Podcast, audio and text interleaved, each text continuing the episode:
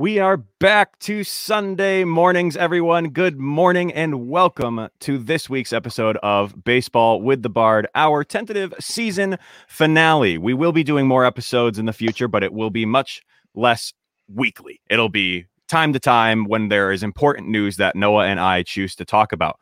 But for now, we would like to introduce two of our special guests from the Roll Call podcast. We've got Lucas Bulldog and Mr. Joe Aguirre. Hey guys, how we doing? Good, thank you, Tyler. How are you? Wonderful. Good, good. You guys want to tell us a little bit about your podcast? Joe, care to share anything, or should I go first?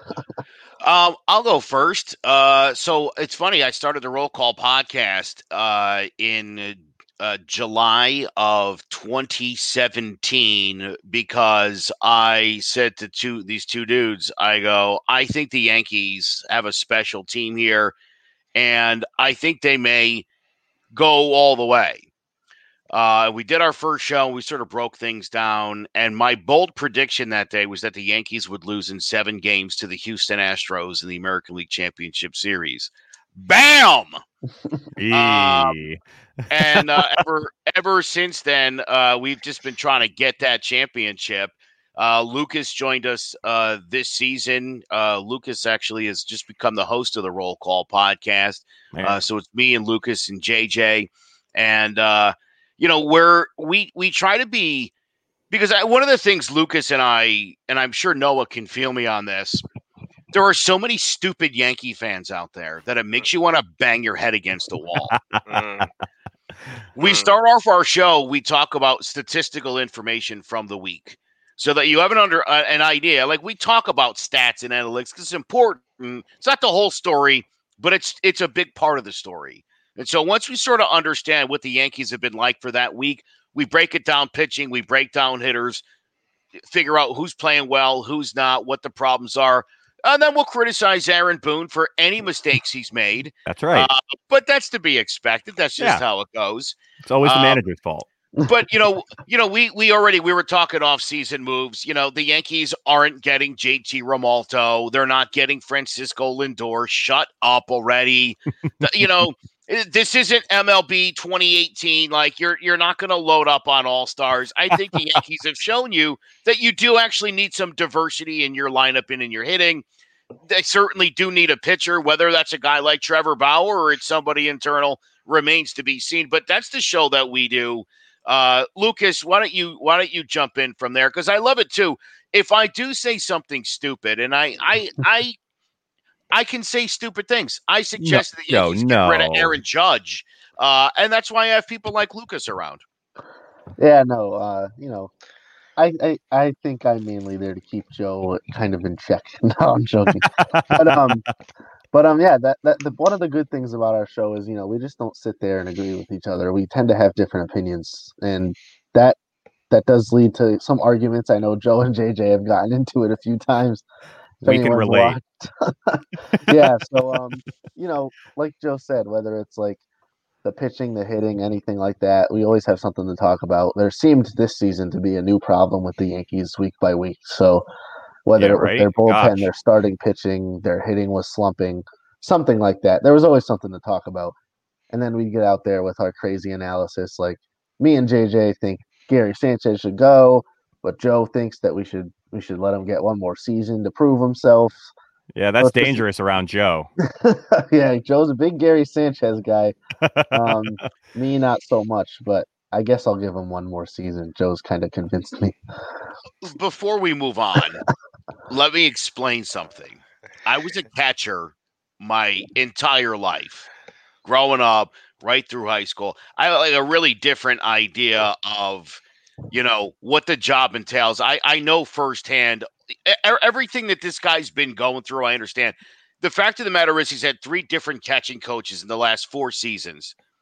And this, no, roll your eyes, Tyler. It's not, easy, not easy to do.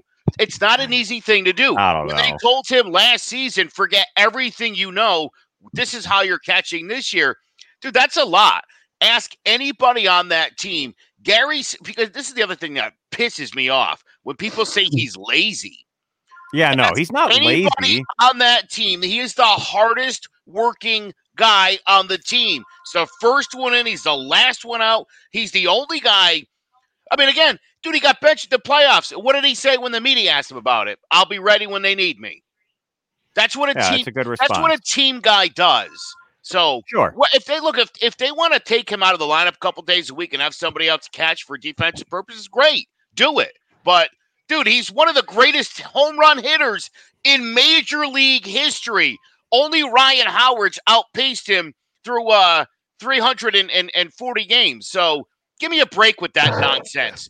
You're gonna You find know, a way to get this guy's he- bat in your lineup, whether he's the, the catcher, the right fielder, or you have him pitch like uh like uh, Shohei Ohtani.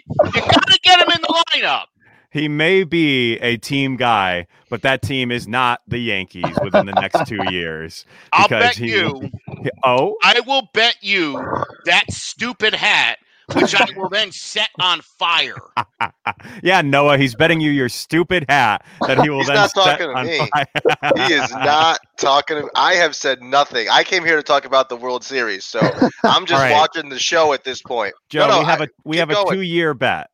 In two years, if if he is not on the Yankees, you can burn my Guardians hat. Fine. And If, you if he is, excuse me, I'm it- sorry, you it be saying he will be. If Yes. he is on the Yankees, you may burn my hat, and we can do it live. Have it be known that that was one of the first purchases, if not the first That purchase was that, the was, first purchase that was made of an XFL stadium. Thank you very much. that Tyler made. He was the first in line. We got there super early because we wanted to be the first people to buy merchandise. So if that hat has to get lit on fire, it's gonna mean something. And that reminds Big me of a time that I was at Tyler's house and I had a Nick Swisher T-shirt on, and Tyler's dad has a ranking for who his favorite friends are of Tyler's, and I wanted to make mm-hmm. sure that my spot was number one, as it always should be in any category. So what I did was I burned my Nick Swisher shirt in their backyard. True yes, story. and it, it is on film. Tyler still has the video, and in I fact, send it to him every year. we should slap that on the Baseball with the Bards Facebook page or something along those lines so people can see that. Uh, but Tyler, every year on the day of, the memory pops up and he sends me the video as a reminder. And I had the shirt for a while. I was going to frame it, but my, my mom made me throw it away because something about it being gross. I don't know. But that, that I, so we are used to burning uh, sports merchandise in the terms of bets and one upsmanships. The deal is on, Joe. You've actually got me thinking about something, Lucas, that I'd like to maybe start doing on the roll call. Is we can take the uh the jersey of a pending free agent we definitely don't want back and set it on That fire. is a good idea. Like, think about it. We could get a Happ, Oh, a Tanaka, and a DJ, and we'll Just like light one on we'll fire. make a big thing and be like, which of these are we gonna burn? You know it's gonna be Oh, Happ. oh, hey, You yeah, know hey, it's gonna be half, but we'll really build up and pretend it might be one of the other two guys. Yeah, that would be really cool. oh gosh. I absolutely love that. But let's quickly roll into our COVID update. We don't like to linger too long on COVID, but this time around, someone needs a little bit of a trouncing, and that is Mr. Justin Turner of the Dodgers. Now, I, I'm sure everyone has heard about this by now, but if not, I will give you a, a short synopsis of what happened. So, obviously, we all know the Dodgers won the World Series, but Justin Turner got a mid game COVID positive test result and was asked, I believe, in the seventh inning to go quarantine himself. So he had to be away from everyone because his test came back positive. Uh, and then here he is, two innings later, out on the field, cheesing it up with the World Series trophy right next to him while sitting next to who you can't see on his right side, Dave Roberts, who, uh, if you didn't know, just survived cancer. Uh, so, yeah, next to an immunocompromised person. Uh, I, for one, am very livid about this. I can't believe that he hasn't already been uh, some, had some sort of uh, punishment put up against him. Uh, I know that he's excited. He's in a moment where his team finally won the World Series after all these chances they've had over the last five to six years. But I just think it's absolutely reprehensible his actions on the field here, and uh, I I feel like you all know that if you've seen this show that uh, I take COVID very very seriously, uh, and so I'm just bummed to see such an all-star player, such a role model to some, so many young kids, just completely disregard the rules that MLB had put forth for him. Um, so I'd just like to get a quick, uh, you know, uh, opinion from you guys as to what you thought was going on. So Lucas, could I just hear from you first? Yeah, sure. Um, I was actually going to ask to go first, so that's perfect. Um, oh, perfect. so you know, y- you win a World Series, you're obviously overcome with emotion. And, and any regular year, I would expect anyone to go out onto the field and celebrate, you know, with their teammates, the guys they made it through the season with. Uh, but this season, it was different. It, it's COVID. You've got players out there. Obviously, you said Dave Robert Roberts is a cancer survivor just recently as well. And so that's the, it was just a ultimately an unprofessional move by Justin Turner, someone who I had thought to be one of the most professional men in the game up to that point. But it was a very irresponsible move by Justin Turner. It was also an irresponsible move by Major League Baseball and you know whatever security staff they had holding him in the back or in isolation. Yeah. They should have gotten him in a car and to the hotel to, you know, maybe he could have celebrated privately with his girlfriend that he had there on the field. It was just an overall bad look for the Dodgers, Justin Turner, and Major League Baseball. Yeah, Noah, do you think this was a bad move by them? What do you like? What what what was what else could Justin have done? Uh, I mean, I think it's pretty obvious what he could have done. He just needed to quarantine. I mean, that's it. If you get a positive COVID test, you don't want to be near anybody, whether they're immunocompromised or not. Uh, so him coming back out on the field was honestly reckless in a sense. It wasn't one of the things that you can look at and say, oh, you know, whatever. Or he was hanging out with the team for the entire game, so he was already exposed to so many people.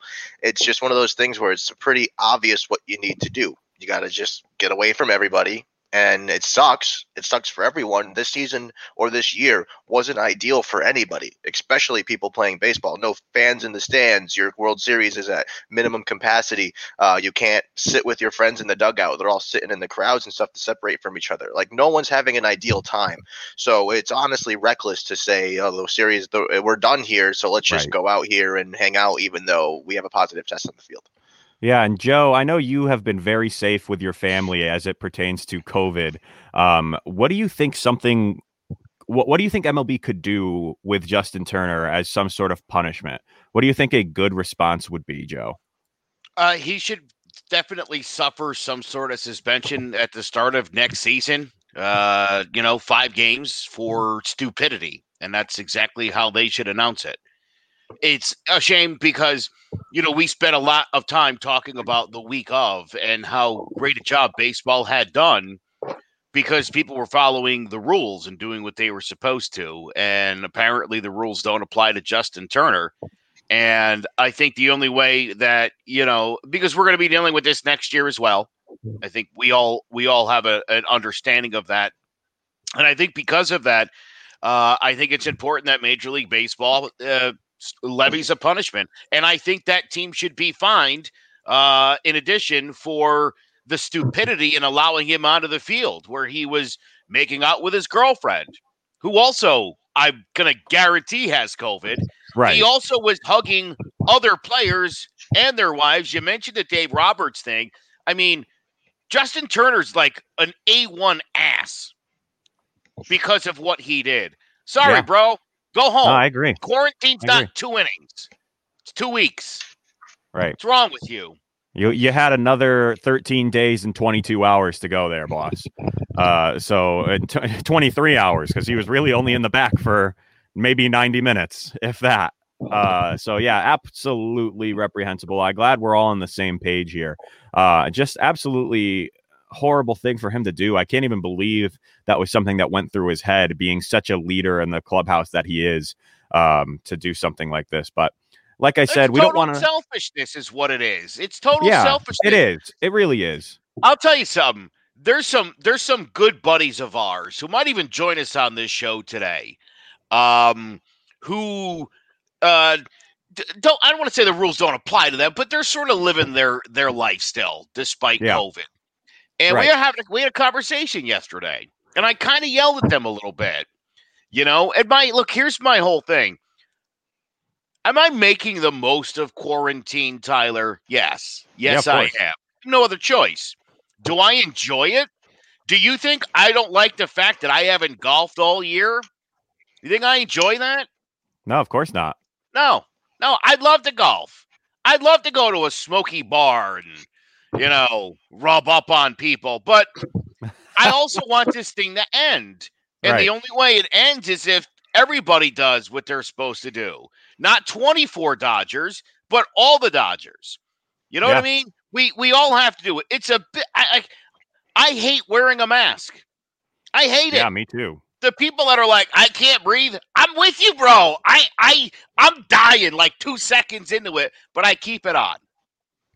Hey, listen, Noah and I did a haunted woods last night where I was running around and screaming and I had my mask on the whole time. Y'all can wear it for at least the time that you're in a grocery store or at that- a baseball game. Tyler, slightly off topic here. Was that in Wallingford by any chance? It was not. We were up in Oh. Plymouth actually. Nice. I did one in Wallingford last week. That was pretty fun. But I had my Yeah. mask on too. But that didn't. Yeah, no, it all. was it was we can all get through COVID together if we just stop fighting each other on it. Let's all get along and wear our masks and we can eventually stay home, get this thing down and get back to life as we know it. Hopefully sooner rather than later so we don't do what the UK had to do yesterday and go to Yeah. a month long shutdown. Let's please all get along so we can get back to getting along. There's no I in team. That's right. They're right.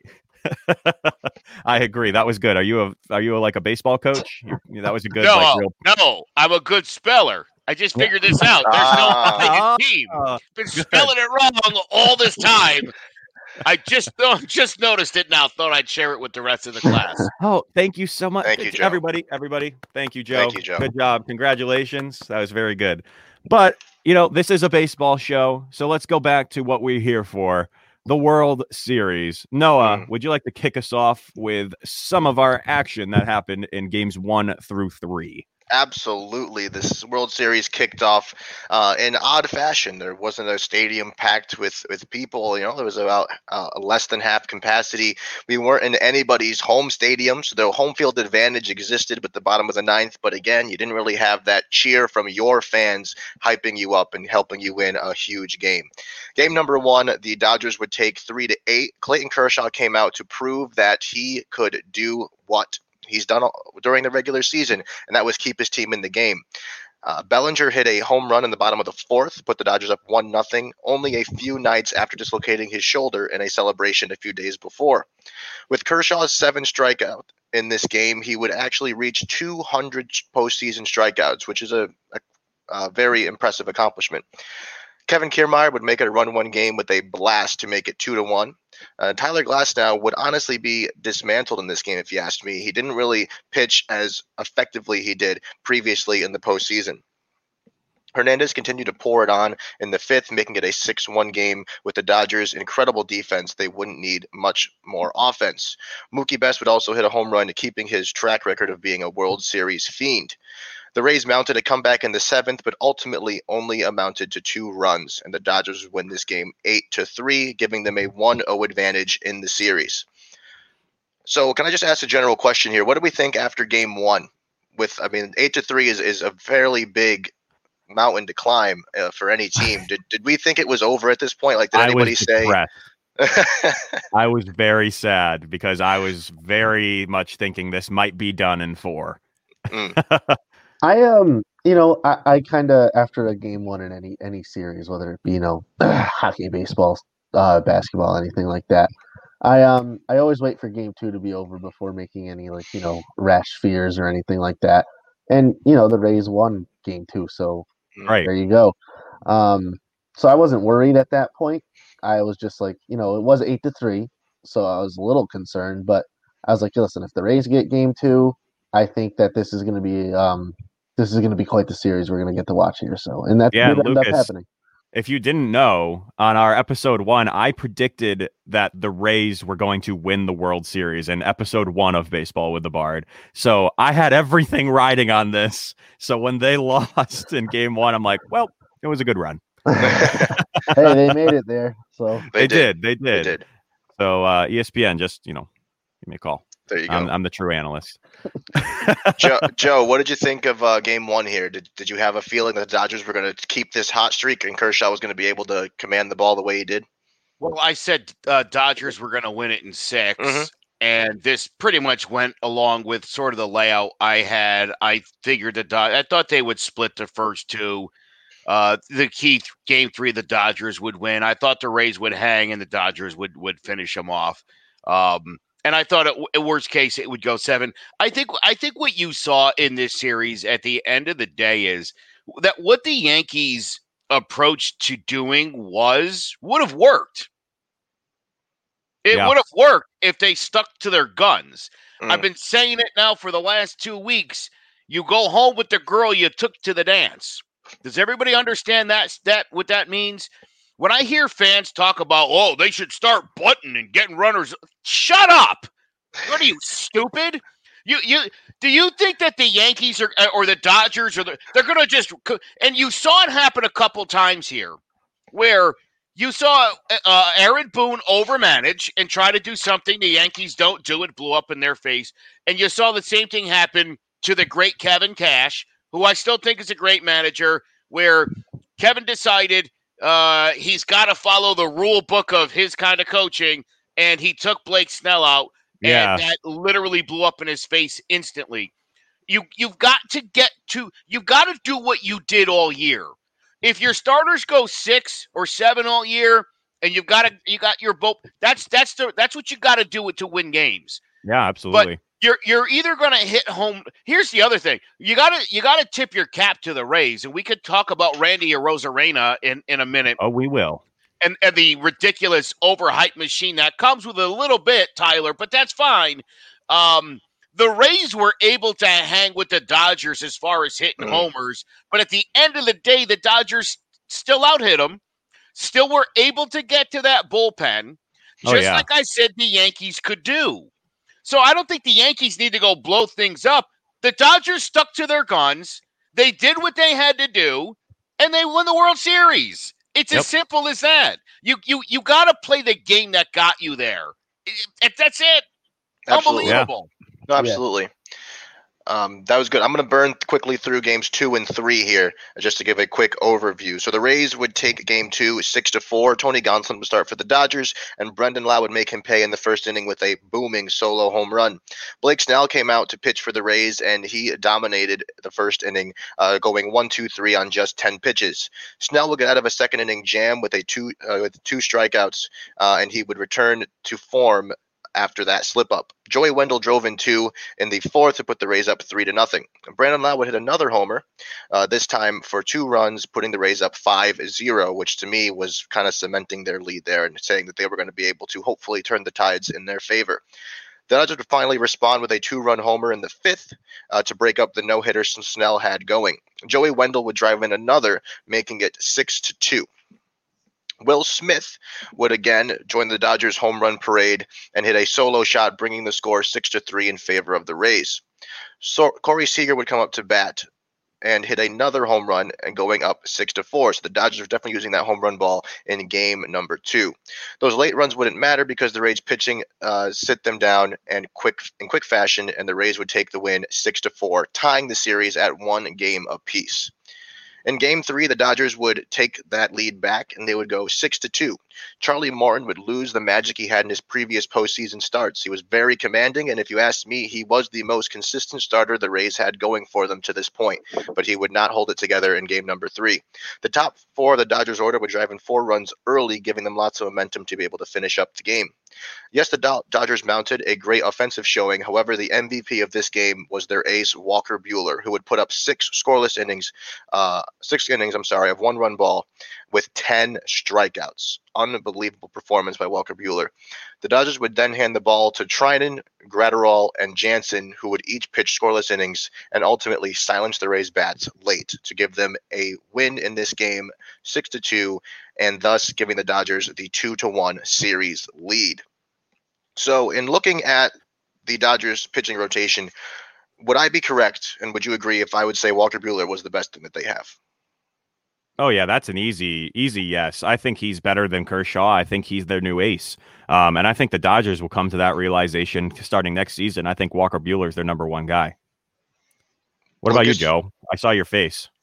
Um, yeah, you know, I, I don't know that they're ever going to tell Clayton Kershaw, as long as he's there, that he's not their number one guy. So, you know, I, I think it, the way the rotation laid out uh, might have given a different impression. But I, I think I think the Dodgers know full well and, and that Walker Buehler's not only the best pitcher on their staff, but might be one of the top three pitchers in the National League.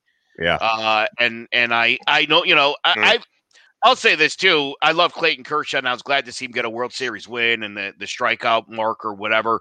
But um, he needed that like in a big way. I've I've never been a you know look he dominates the National League West every year. I mean he's beaten up on bad Colorado teams and uh, bad uh, you know look at Arizona. I mean every four years Arizona rebuilds. You know same thing. The Padres have been terrible since 1998. I don't want to take anything away from Clayton Kershaw, but you know when when it mattered most, he was not ever a big game pitcher. Mm.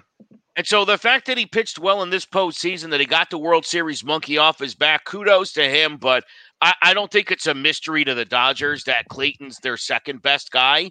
Mhm. Uh, and and I and I think that unfortunately, you know, going in the next season, I think they would pencil it in as Kershaw Buehler, even though they know in their hearts that it shouldn't be that. That it's really more their hearts that is that that's making that one-two call. hmm No, absolutely. I, I can't agree with you any uh, anymore. To be honest, Joe, it, it is. It was nice to see Clayton win that World Series finally, like you said. And I have something I want to say about Kershaw, but I'll save it until we get to the end of the World Series here. So, Tyler, I'm going to turn it back over to you, my friend. Yeah, thank you. Appreciate it, Noah. Sorry I wasn't switching the uh, little title cards over there, but we have game four coming up to you guys now. This was probably my favorite game of the postseason. Uh, it was such a fun chip shot back and forth. I think Noah and I were texting for the majority of it, and I kept celebrating whenever the Rays would go up and crying when the Dodgers would return the favor. Um, so as Noah put in our little script we're reading here, he said baseball is a weird game, and that is a perfect way to describe it. Uh, it was back and forth all night with Arozarena, Phillips, Lowe, and Zunino all driving in runs for the Rays in the effort, and Seager, Turner, Muncy, Pederson, and Hernandez each driving in runs for the Dodgers in their effort. Runs were scored by both teams in the fifth, sixth, and seventh inning.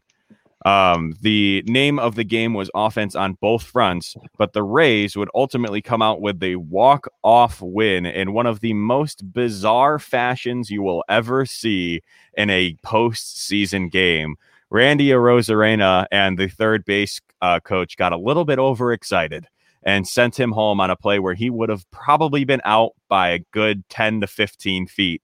But if because of the uh, the catcher missing that play and it bouncing away, even though Arozarena stumbled his way around third base and fell down, he was able to gloriously headlong dive into home base, and the uh, Rays would walk it off, going up to win eight to seven on walk off fashion. Um, I don't know about you guys, but like I said, this was my absolute favorite moment of the World Series. I loved this moment, and for to be a guy like Arozarena who is making a name for himself in this postseason, um, couldn't have ended any cooler.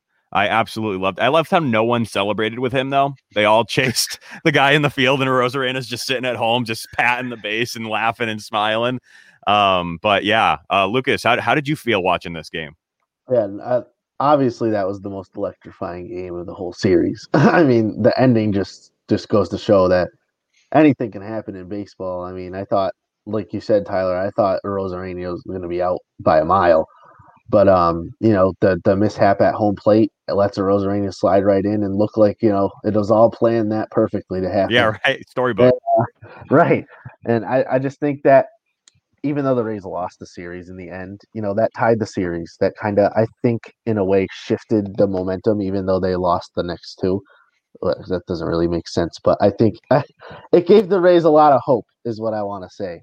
Mm. Yeah, Um, it definitely did. I agree with you, but I see And- the Arozarena hater down there giving you faces. Yeah, you know, Joe, we've talked a lot on the roll call recently about Arozarena and his um record-breaking postseason, but Joe doesn't want to hear it. He played more games than the other guys did. "Yep, there we go." You, you just, You uh, you guys you guys can't possibly be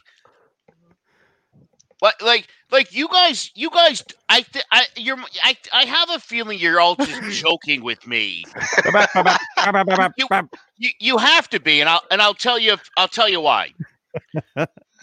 Randy or Arozarena had more at bats in the postseason than Giancarlo Stanton had in the regular season. Okay, Giancarlo Stanton's a broken man. He had 77 at bats in the postseason. Are you insane? Of That's course he had the most record. ever. Yes! Congratulations. This is Why am I why would I be mad about that? you should be mad because it's a compiler stat. What that's why. For So- listen, No. No, Joe. close your mouth for a minute and listen to me. No, no. for the same reason you're you're insult a lot of people will say that Giancarlo Stanton is a stat compiler, right? You hear that? That's all you've ever heard about Giancarlo Stanton. He's a he's a compiler. There's nothing more compiler than playing way more games than everybody else. If you look at what what Derek Jeter set the record in 1996, do you know how many games he played in? 12. Breaking the record in 20 games doesn't impress me. I'm sorry. It just doesn't. When Carlos Beltran, sorry. when Carlos Beltran hit eight home runs in 12 games in 2005, that was more impressive than hitting 10 in 20 games. I'm sorry to say. Randy Arozarena played great. If they won the World Series, he would have been the MVP. But let me tell you about 1998. Guy by the name of Shane Spencer.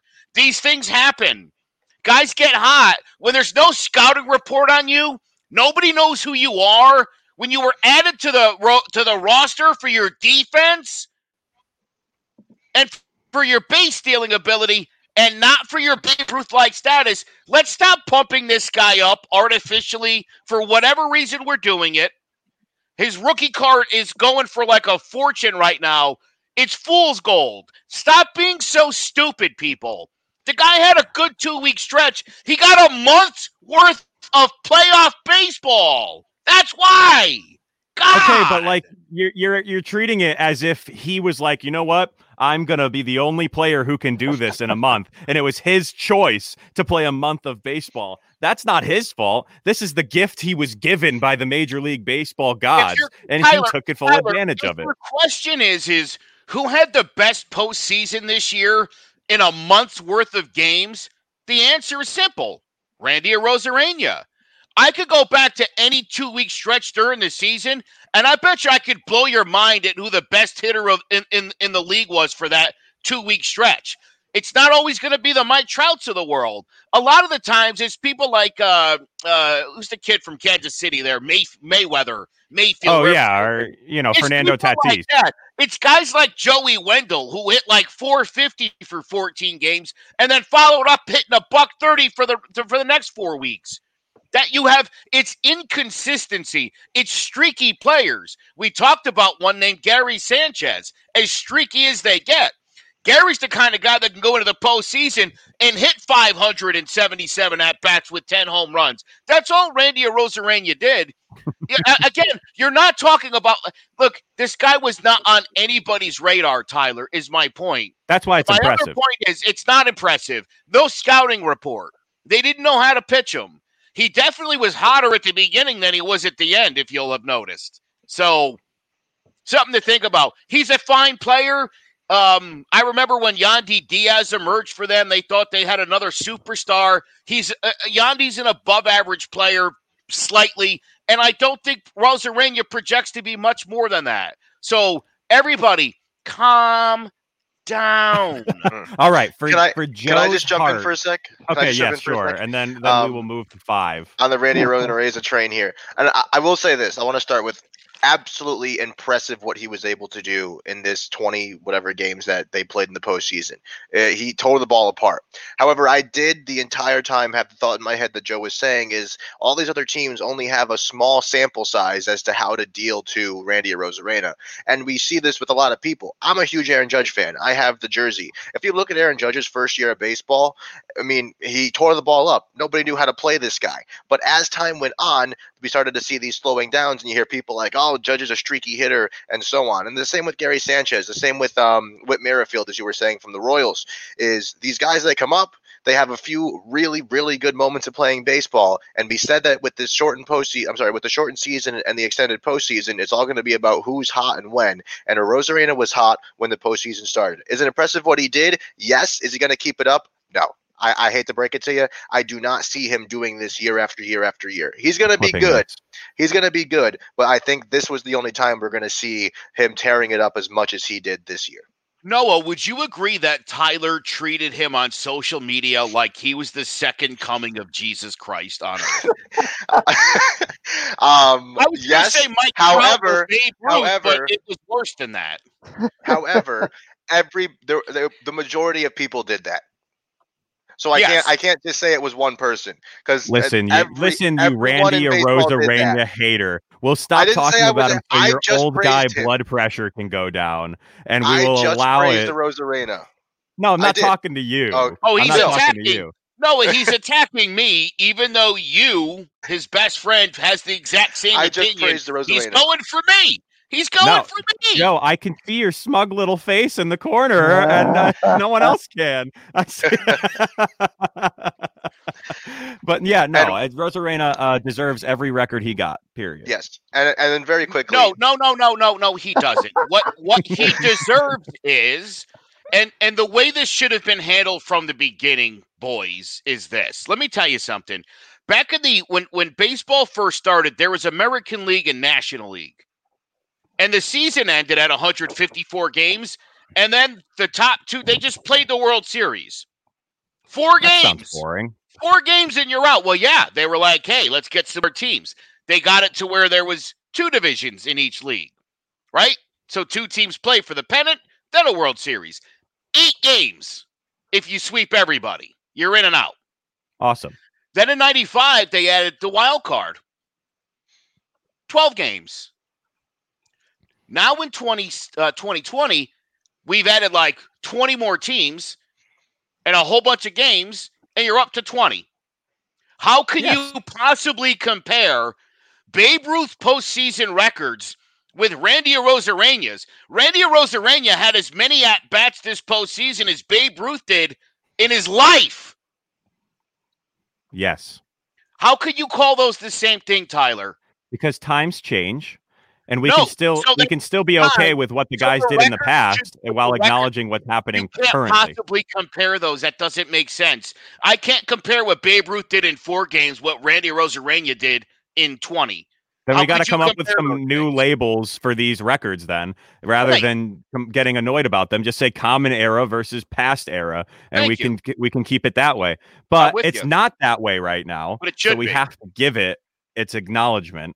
It's a it stupid. It's a stupid record as as it's as mm-hmm. it's currently stated. It's it's Hey. not a good record. It's not indicative. It's I think it's an insult to baseball history. And I'll I'll take you one better, Tyler. In 1998, when Bernie Williams broke Babe Ruth's postseason mm. career home run record, I knew there was something wrong with the postseason records. And I love Bernie mm. Williams a lot. I have his jazz albums. That's how much I love him.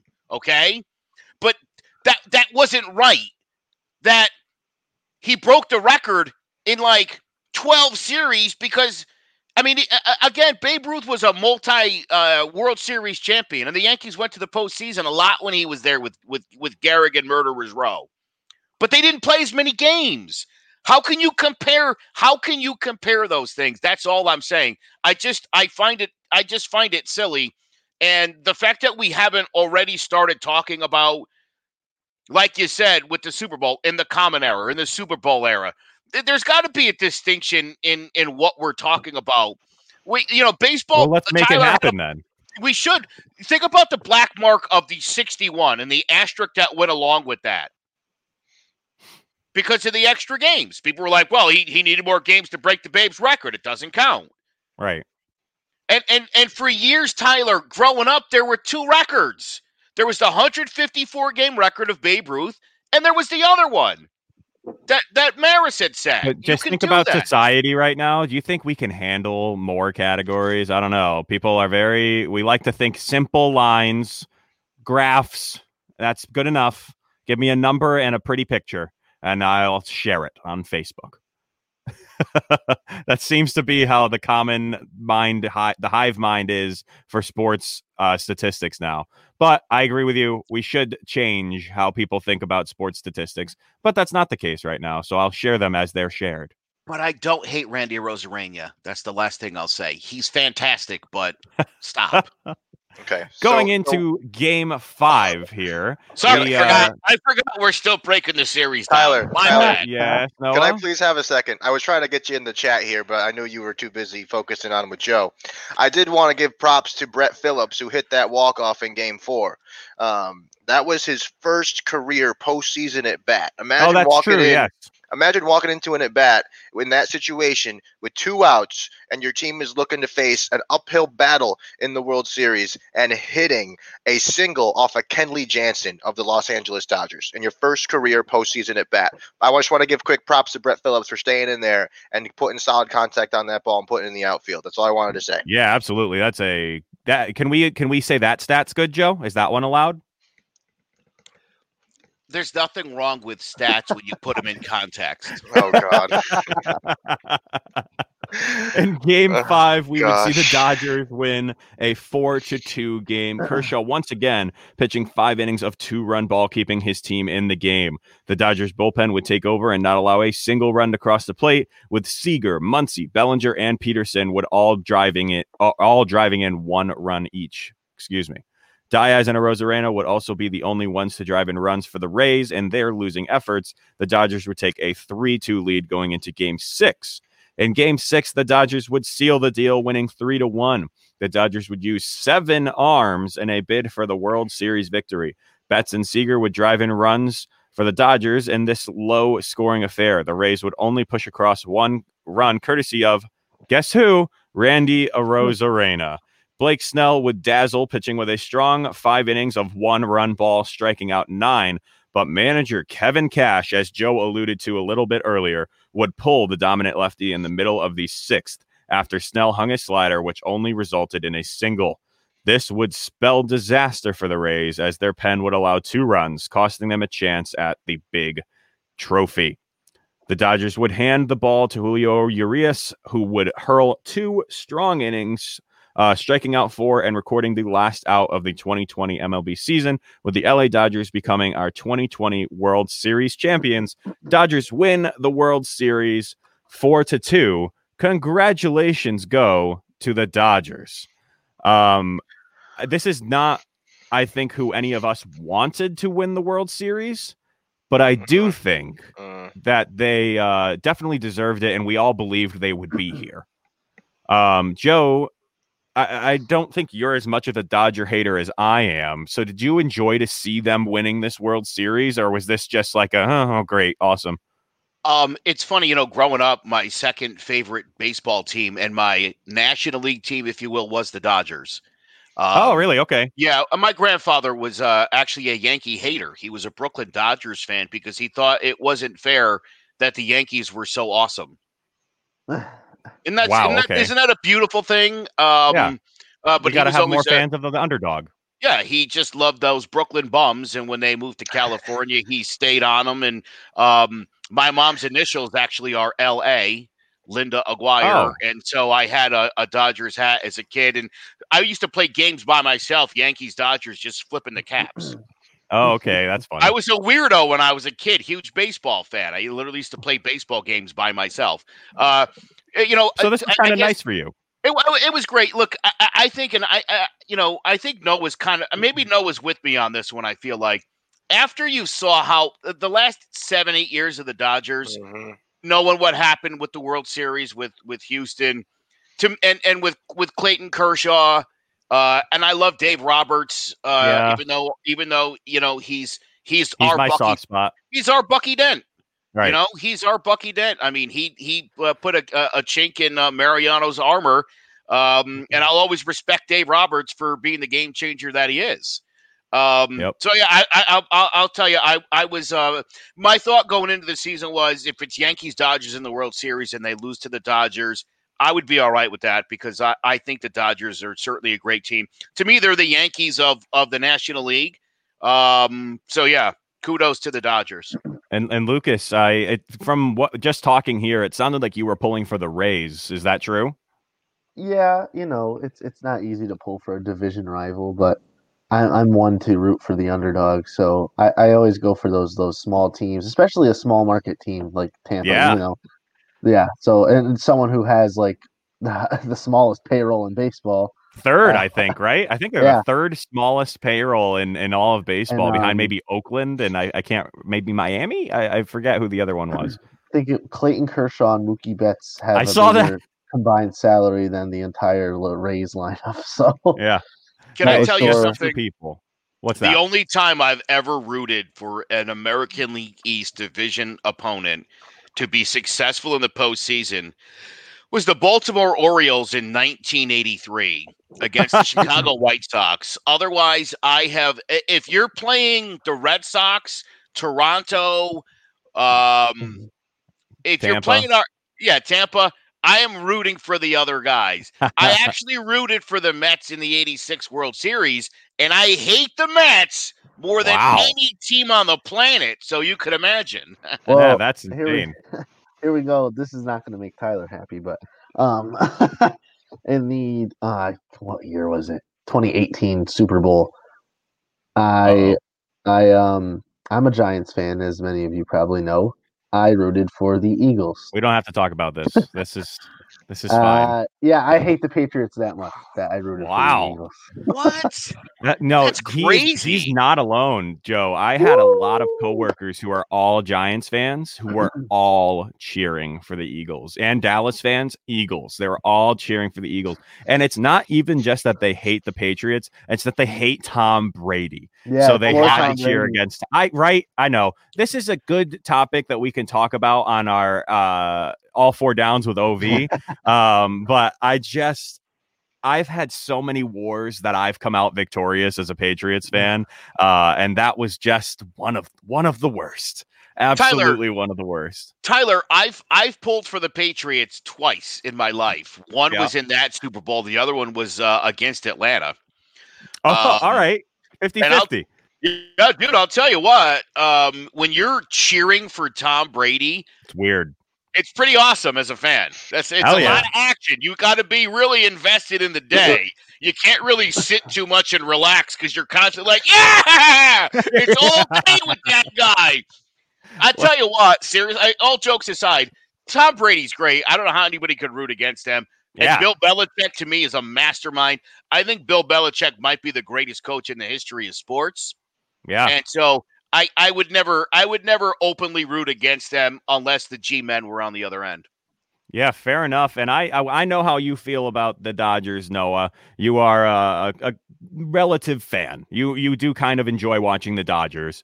Um, and uh, my father would agree. He's a big Dodgers guy as well because of Dave Roberts. Loves Dave Roberts. Um, so Noah, what's your final takeaway from this World Series? You know, I enjoyed it. I enjoyed watching it. Game four to me was, uh, I thought the Dodgers were going to fall apart following that because they fell apart in that ninth inning. It was just not not good to watch if you're a Dodgers fan or wanted them to win.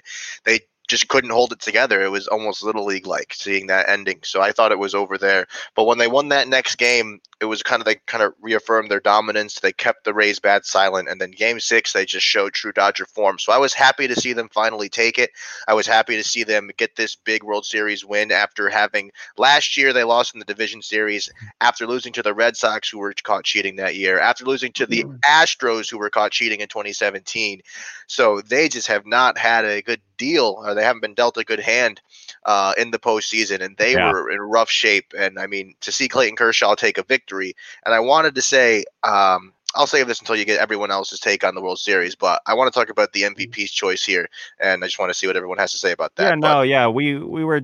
I think I'll just say uh, as because I picked the Rays, I was disappointed that the Dodgers pulled this out. But there are certain players on the Dodgers that I do like, like Mookie Betts. I really like Mookie Betts. I used to like Justin Turner, but uh, that, things have changed on that a little bit. Um, and they're just they're a fun team to watch. They look like they're having a great time. They they kind of remind me of the 2018 Red Sox. They just look like a band of brothers who are having a great time playing ball, uh, but while also being paid 20 million dollars a year. Um, so they better win, just like the Yankees better win. Uh, so uh, this was a uh, d- ending that I'm not surprised happened, uh, but I am still disappointed to have seen happened. Except for Clayton Kershaw, I'm happy he finally got that ring that he deserves. Um, but yeah, it looks like everyone basically is not surprised, maybe a little bummed. Uh, but we uh kind of expected this outcome to happen. Um, but yeah, Noah, you were saying MVP. Yeah. yeah. um, So the MVP of the World Series uh, was Corey Seager. What do, what do we think about that? Do we agree, disagree? And if you disagree, who should it have been? Because I have an opinion that I work in a middle school, as some of you might know. I'm a substitute teacher, and all the, the kids love baseball, and we talk baseball, football, all that stuff. They know more about football than I do. I'm not a huge football guy, but when it comes to baseball, we always have debates and conversations.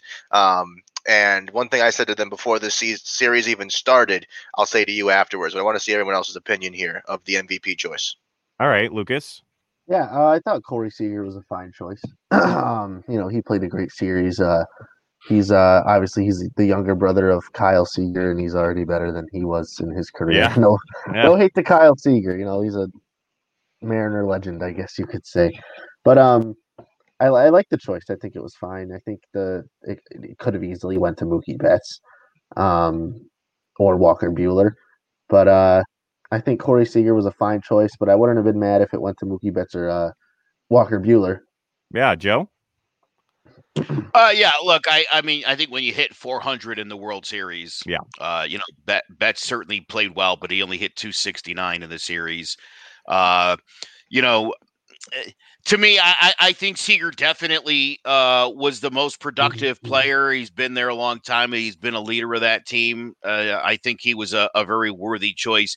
Just want to make up one one other point. You know, uh, after the Game Four loss, to me, the difference and the reason the Dodgers were able to reestablish their dominance, as Noah pointed out, was they just stuck to their guns. They didn't they didn't hit the panic button like we got to do everything different. They stuck to their guns. They came out and they played game five like they needed to. Because I'll tell you what, when you make mistakes and you, you said throwing the ball around like little leaguers, typically teams that do that against the Rays don't beat the Rays. Right, You, right. you don't get to make mistakes and beat the Rays. The fact that Dodgers are able to buckle down and finish them off, I think, speaks volumes about what a great organization they have. Yeah, I, I agree with both of you. I think that was uh, the correct move.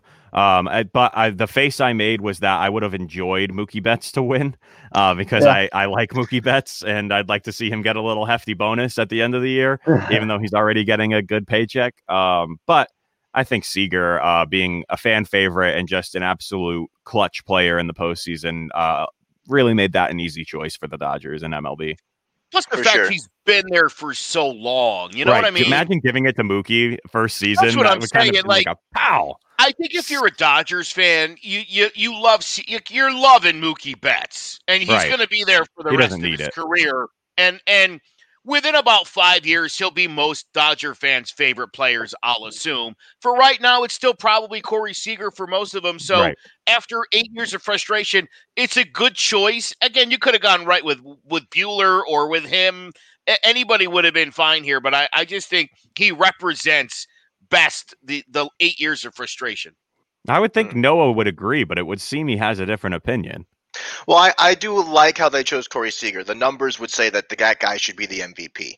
Before the World Series started, when I was talking with the students there, and I, my students in middle school, they're seventh graders, and I was like, hey guys, who do you think's going to win the World Series? And they were like, oh, the Rays. They're all saying the Rays. And I said, all right, if the Dodgers do win, who's going to be the MVP? And there's Seager, Muncy, Bellinger, all the Mookie, those names. And I said to him, listen, how cool would it be if he, if Clayton Kershaw went out there, dazzled everyone, defied all the odds we thought, and then he ended up winning the MVP of the World Series. And they they laughed. They laughed at me. Yeah. And they said, like, listen, Mr. Cross, that's come on.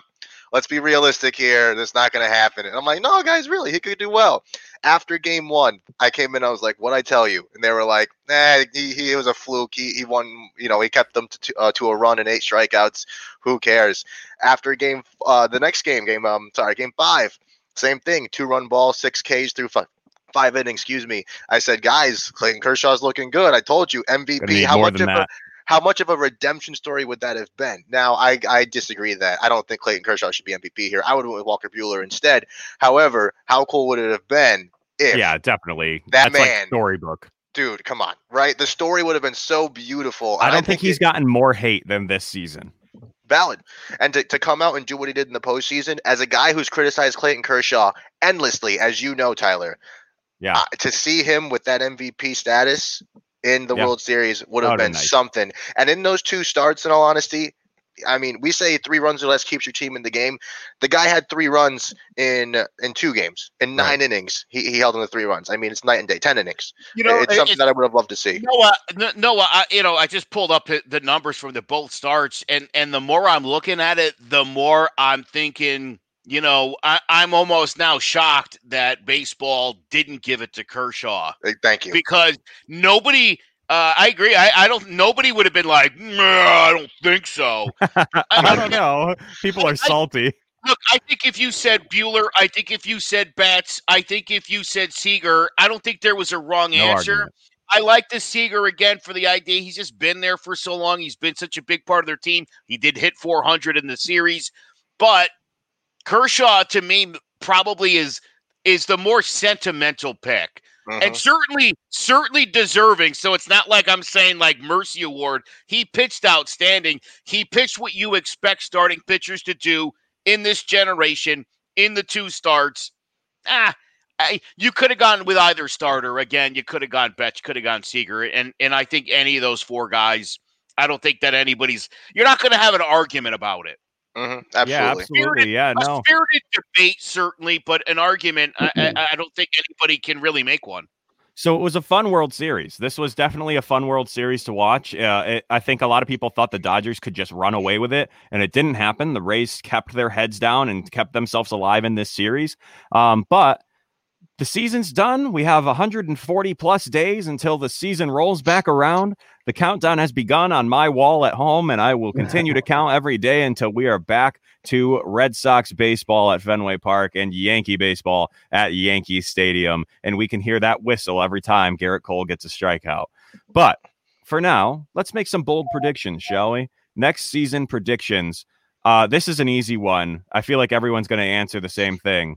Who will be the manager of the Red Sox next season? Uh, it seems pretty obvious that Alex Cora is going to be getting his job back. Yep, I agree with that. I think there's no reason. I mean, there's no reason for them not to hire him back. I, I don't like it, but with the way it's it's going, and Alex Cora tweeting his little cryptic like prayer hands and a World Series trophy, I'm like, oh, okay, well, I guess they're at least talking. Um, and Noah, you're shaking your head. You've been saying that it's going to happen. Do you not think it's going to happen now?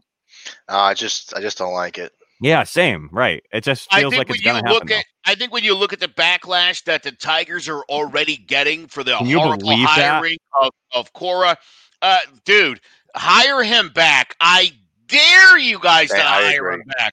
I if agree. the Red Sox were smart and they were serious about turning this organization around, getting back on track, and rebuilding, the guy you need to bring in is Jason Varitek. Yes, Joe. Yes. Oh, 100%.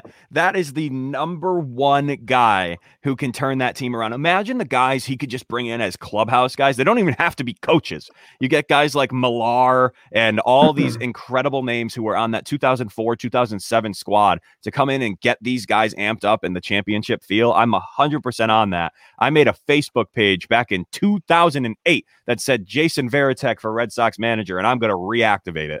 I am Joe so ready. You know, Joe Girardi did the same thing when he was the manager of the Yankees, man. And you saw all sorts of legends and his former teammates around, not on his staff, but you know, Hanging coming to spring training, you know, and- and just being available for those guys. So 100%. I think you, I think you want somebody who means something to your organization. Someone who loves the And Red Alex Sox. Cora honestly doesn't mean anything to any organization at yeah, all. I could I could care less about him. I, I get it. He won us a World Series, but so did John Farrell, and I don't want him back in the Red Sox yeah, but not for nothing. You know what? Almost that entire team is gone, Tyler.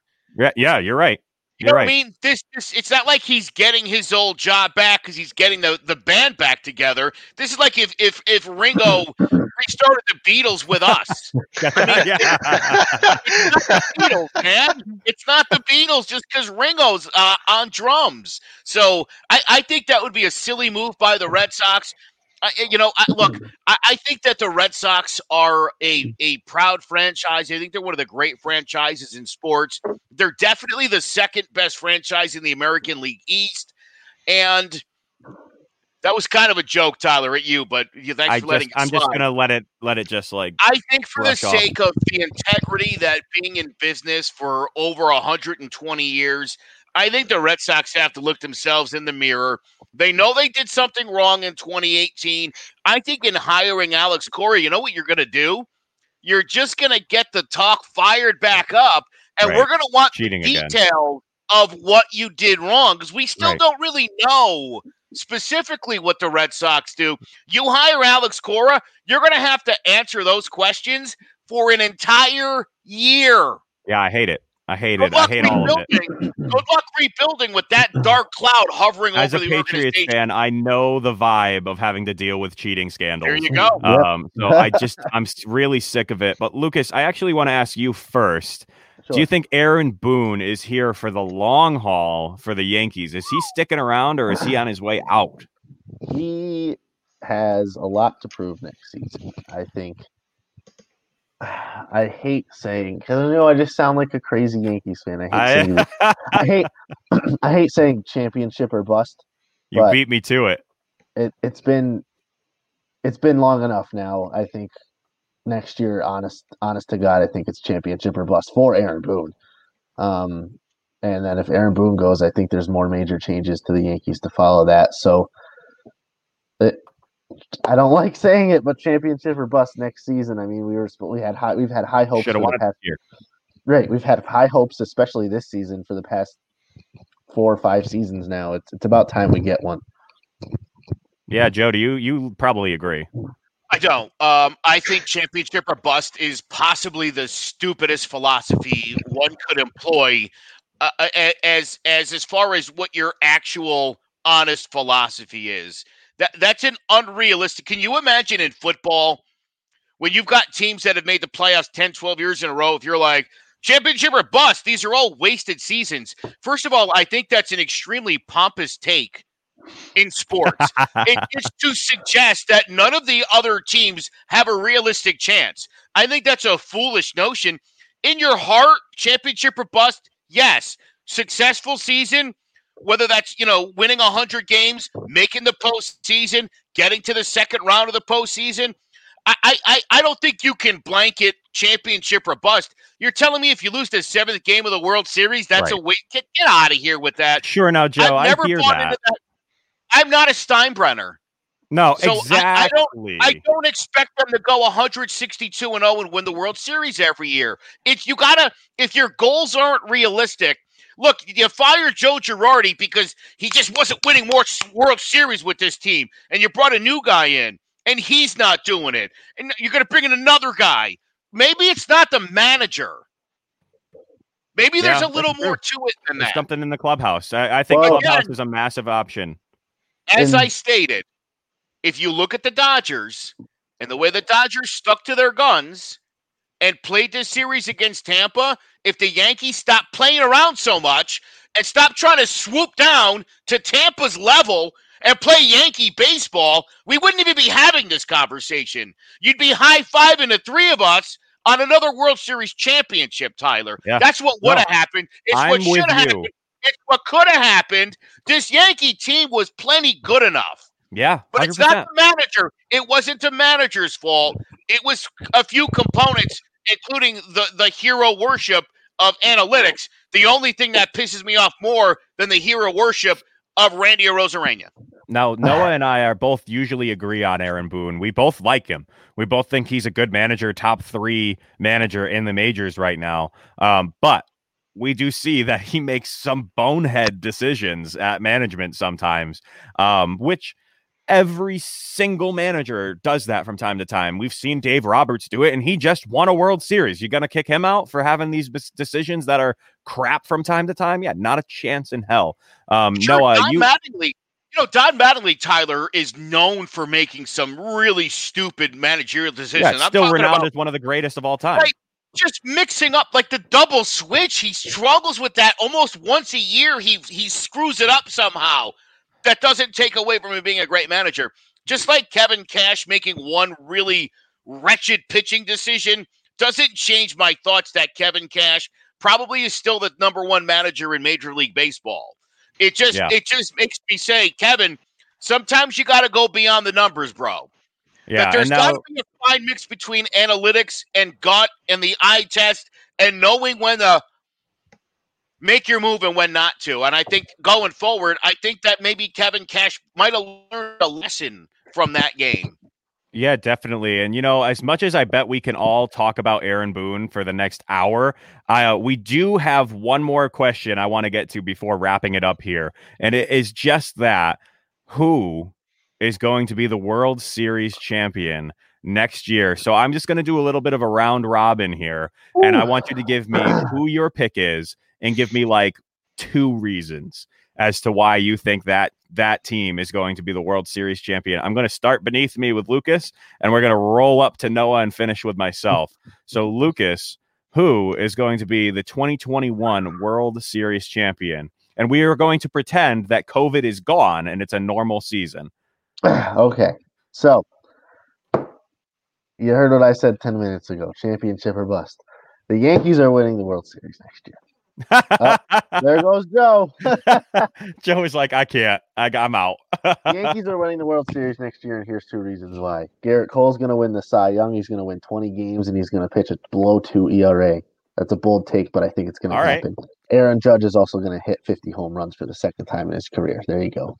Bold Not take. All right. not we're taking, another the, word. we're taking the, the Stankies to win the 2021 World Series. Mr. Aguirre. Um, I'm I'm just gonna go with what Las Vegas says. I think Yankees Dodgers, uh, and and I'd like Oh. to say the Yankees finally win it. Okay. All right. Uh, Noah. I agree with Yankees Dodgers. Um, I think the Dodgers have a slight edge over the Yankees in terms of winning the World Series. But if I had to pick a team, I'm going to pick the Dodgers. I'm sorry. I think the Los Angeles Dodgers are going to go back to back years. I'll have you guys Series. know this is the first year in five years that Noah is not taking the Yankees. I'm hoping. I'm playing strategy here. I'm playing strategy here. I like All right. it. I like. I see No, what you're that's doing. fair. Now. A little, little reverse psychology. See what I'm doing. Yeah. See what I'm doing. Yeah. we'll see how you it. feel about episode one of season two. We'll see how you're feeling by then. Um, but I never take the easy pick. I am a heart picker rather than a mind picker. Uh, and this is a team who I've been riding for the last three years, saying it's time for them to have a World Series push. And you're all going to lose it over this pick. If you But- say the Mets, I'm gonna come down. I'm the taking the studio. Met. No, I'm kidding. I'm not in the taking the. Mets. I'm not taking the Mets. Don't worry. All right. I am You're safe. picking this team who I think is going to have a massive offseason as the reason they're going to win the Chicago White Sox. They have been a a under the radar, if not just above the radar, where we're starting to notice them team uh, for the last two years. They're finally starting to make a surge, and they just fell off at the end of the season. They started to lose again of uh, this COVID Cup season. I think they get some massive pickups in uh, the draft, some big guys that they might bring up uh, over the next few years, and I think they're going to do a big job in the post, uh, the off season as well. Maybe signing someone along the lines so that the Yankees do not want to lose and DJ LeMahieu. Uh, that's my bold take. DJ LeMahieu to the Chicago White Sox as the proponent that pushes them that one little bit further they need for a end of the season push to the postseason. Chicago White Sox 2021 World Series champions. Can I just tell you my one thought why that's not going to happen? And Sure. I think the hiring of one of the great managers in baseball history, Tony La Russa, at 76 years old, is a horrible choice for that team. You're playing in an analytics era with a guy who doesn't own a calculator. You're talking about 76 year old white man on a team of a, with a lot of young black and Hispanic Very young. players. I'm just not sure that this is the right guy for the job. I, I don't know that I see this working out. I think they should have gone with somebody like Hensley Meulens, um, a guy who who's younger, uh, who speaks five languages, Right. who you know I I just think would relate better to these young guys if they're looking for like a grandfather in the locker room. If they think that's what they were missing this season, then I guess it's La Russa. But I don't know, man. I think you're playing check. You got a checkers player in a world of baseball chess. I'm not. Sh- he doesn't have the team to do what he's done in Oakland and in St. Louis. So Yeah, it'll no, be it's it'll be definitely a interesting to different see what happens. Uh, I I hate it though, but but best of luck because I do love Tony Hey. La Russa. I listen. If if my prediction skills are on as on point this season as they are going to be next season, you will see the Chicago White Sox in the World Series. Because as Joe knows, as Noah knows, Lucas, you may not have seen mu- much of my content yet, but this year with the XFL podcast and this podcast, I was on fire when I was predicting how games were going to turn out. The only little hiccup I had was the World Series this year, how it would turn out. But otherwise, I was doing damn good with my predictions. So I um, hope it happens. But what's that? I did have I did have one question I wanted before we before we end end here that I wanted to get all of your opinions on. What do you guys think? Something we didn't bring up all show um, about AJ Hinch getting another manager job. Uh, I agree with AJ Hinch getting another management job because even though he's the manager of the team that had the biggest cheating scandal in baseball history, it is well known uh, that he didn't have much to do with it. He just didn't stop it. Um, I think that's something that is forgivable personally. Um, but personally, I, I think everyone should have a second chance, maybe just not with the team that they cheated with. Um, because Cora not coming to the Red Sox, AJ not going to the Houston Astros. Um, but Joe seems to disagree. Um, I think AJ Hinch is a liar. And I think as long as Pete Rose gets to stay out of the Hall of Fame for being a liar and for not admitting that everything that we already know from John Dowd's report about what he did, say I did it, Pete. You get to be in the hall.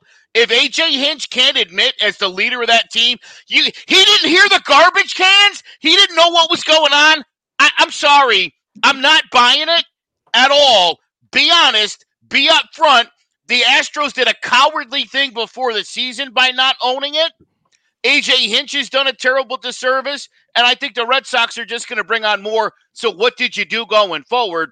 This whole thing isn't over yet, and you keep bringing these guys back up, and you're going to just have to answer the questions. And anytime even anything remotely suspicious comes up with your team, we're going to know and we're going to look at you different and it's going to taint everything you do. I would steer clear of Hinch. I would steer clear of Cora. I would steer clear of anyone associated with cheating. Yeah, I think we can all agree that, that you should probably not work with cheaters. Yep. And Noah, you have a quick hot take here? Yeah, no, I agree. I, I don't think a team it's a good look for any team to sign any of these people. I will say the Tigers are desperate when it comes to having somebody to maybe give their team a bit of direction. Cora, without the whole cheating scandal and lying, eh, I mean, sorry, Cora and Hinch are both great, good managers. I mean, I can't say they're not good at their job. They just were caught up in a lot of these bad things. And worst of all, as Hinch said, he was extremely smug with it. Uh, even before we, this whole story broke with uh, all these players coming out and saying this happened in 2017. And Cor- um, Hinch even last year was saying like, oh, if, well, if, if somebody saw something, they should put their name on it and go to the press. And sure crap, someone went out there and did it, and then he was silent. So he went from being the most cocky bastard that you could ever meet to now that everyone knows about it, he's just silent and not He saying do it, anything and playing the innocence card like, oh, I tried to stop this once, or oh, I wasn't aware of the extent of it, and all this other stuff. So, no, I'm not buying it. And the fact that Pete Rose is banned from the game for betting on his own team to win, they didn't cheat. He just bet on his own team to win because he knew they were good and he wanted to make some cash. That guy's banned for life, but Hinch literally disrupts the flow of the game and robs not one, but multiple teams of a World Series win and, and costs people their jobs because pitchers go out there and get destroyed by these guys and they send them down or they move them around and that guy gets banned for a year and then automatically gets a job as a manager on another team. That's ridiculous. Yeah, absolutely. I think we can all agree with you there. Domingo Germán has been punished more severely for a transgression we're not even sure it, you know it appeared to be some sort of domestic violence situation this guy's been gone for an entire year plus and he didn't cheat the game and and so i have a i have a real problem with the discrepancy in the way you're punishing people and and just one more note on what Noah said. You know, Pete Rose didn't even cheat necessarily because he wanted to make money. He just wanted to up the ante because sitting on the bench managing wasn't like wasn't it doing it for him. And the problem that that Pete unfortunately doesn't understand is he says he only bet on the Reds to win, which is great. but those were the nights you used Rob Dibble and Randy Myers, and and maybe you didn't, you know, maybe you didn't put your best relievers in tonight because you were going to bet on it tomorrow, and that's what Pete doesn't understand. But if you won't ask, ask Barry Bonds, ask Roger Clemens. If you can't own up to it, you don't get to be in our big club. Mhm. If you can't, Yeah, I think you that's a good exclamation point right there. You did it, then you don't get to play with us anymore. Man up. Absolutely. I think we can agree with you there. That makes the most sense. You've kind of put a little perspective on it for me uh, in the AJ Hinch. Uh, like I've, I just enjoy AJ Hinch, but I guess that makes the most sense what you've said there. Um, but yeah, thank you guys absolutely for joining us today. It has been a absolute pleasure having some extra opinions on for our season finale of Baseball with the Bard. I think if we can agree, our first episode of our uh, off season should be uh, cheating scandals in the MLB and we should talk about how we feel about all of them and maybe we can have you guys back for that as well but with that said once again thank you all this is presented by clovercrest and that gentleman in the bottom right corner there joseph aguirre let's show some of the other things you may see if you come onto our clovercrest podcast website I would just like to point out that a few weeks ago, Jace said that Mac Jones was garbage. Hurry up here for Alabama. Play action. Mac Jones wants it all. Long ball, man there. Got him. Metchie, touchdown. I'm not sold on Mac Jones. In the red zone, Alabama with three minutes and change remaining in the half. Jones fires to the corner. DeVonta Smith. Touchdown, Alabama.